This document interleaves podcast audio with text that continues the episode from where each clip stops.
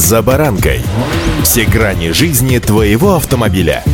Автонапоминалка. Комментарии экспертов. Советы по обслуживанию автомобилей в программе «За баранкой». Перспектива применения алкозамков для блокировки доступа пьяных граждан к управлению автомобилем приобретает вполне себе отчетливые очертания. Разработан стандарт для подобных устройств. С вами Забаранка Александр Карпов. Здравствуйте. Автомобильные факты.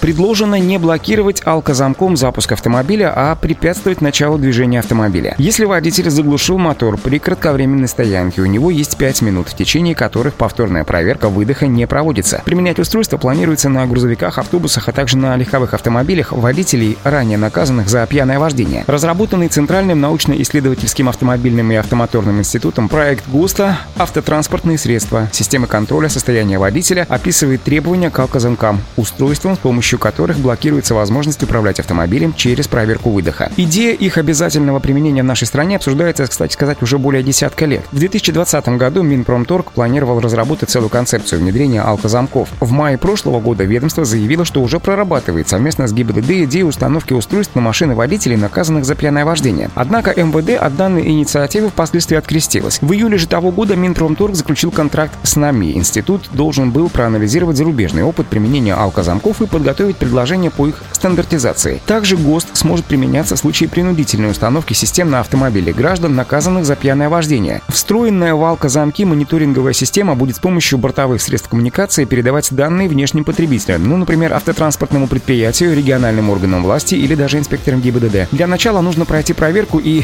идентификацию личности с помощью камеры, а вот затем, что называется, дыхнуть. Предусмотрена возможность как бесконтактного, так и контактного отбора воздуха водителя. В последнем случае в комплексе должны быть предусмотрены предусмотрены индивидуальные сменные мундштуки. Минимальный объем выдыхаемого алкозамок воздуха чуть более литра. На проверку должно уходить не более 15 секунд. При этом должен быть обеспечен контроль за возможными фальсификациями и имитациями выдоха на этапе отбора пробы воздуха, а также предусмотрена защита от возможной подмены лица в момент проверки личности. Не забыта в гости и функция дистанционного отключения алкозамка для различных экстренных ситуаций.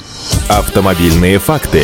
Если водитель заглушил мотор, например, при кратковременной стоянке или это сделала система старт-стоп, то у него есть 5 минут, в течение которых повторная проверка выдоха не будет проводиться. Ужесточение контроля за водителем, употребляющим алкоголь, активно обсуждается в последнее время. Весной этого года уже представили законопроект, который вводит уголовную ответственность за неоднократную езду без прав в нетрезвом виде. В контракте Минпромторга с нами также говорится про рост числа аварий с пьяными, в связи с чем и нужно внедрять такие алкозамки. По статистике ГИБДД в прошлом году количество нетрезвых за рулем сократилось примерно на тот же уровень, что и в 2020 2020 году, но аварий по вине пьяных водителей или отказавшихся от проверки сократилось всего лишь на 17%. Необходимость внедрения алкозамков должна быть подкреплена статистикой, поскольку иногда решения у нас принимаются исходя из интересов производителей различных, что называется, коробочек, тахографов, алкозамков и так далее, а не из реальной необходимости их ставить, уверены эксперты. Кроме того, непонятно, кто будет оплачивать установку, обслуживание, да и проверку этих алкозамков. Передача фото и видео по мобильной связи, кстати сказать, тратит большое количество трафика, который тоже стоит денег. Эксперты напоминают, что автопредприятия сегодня не так обязаны проводить предрейсовый осмотр, включая проверку водителя на опьянение. Мое категоричное мнение – вождение и алкоголь – несовместимые вещи. Надеюсь, мое мнение вы разделяете. Удачи!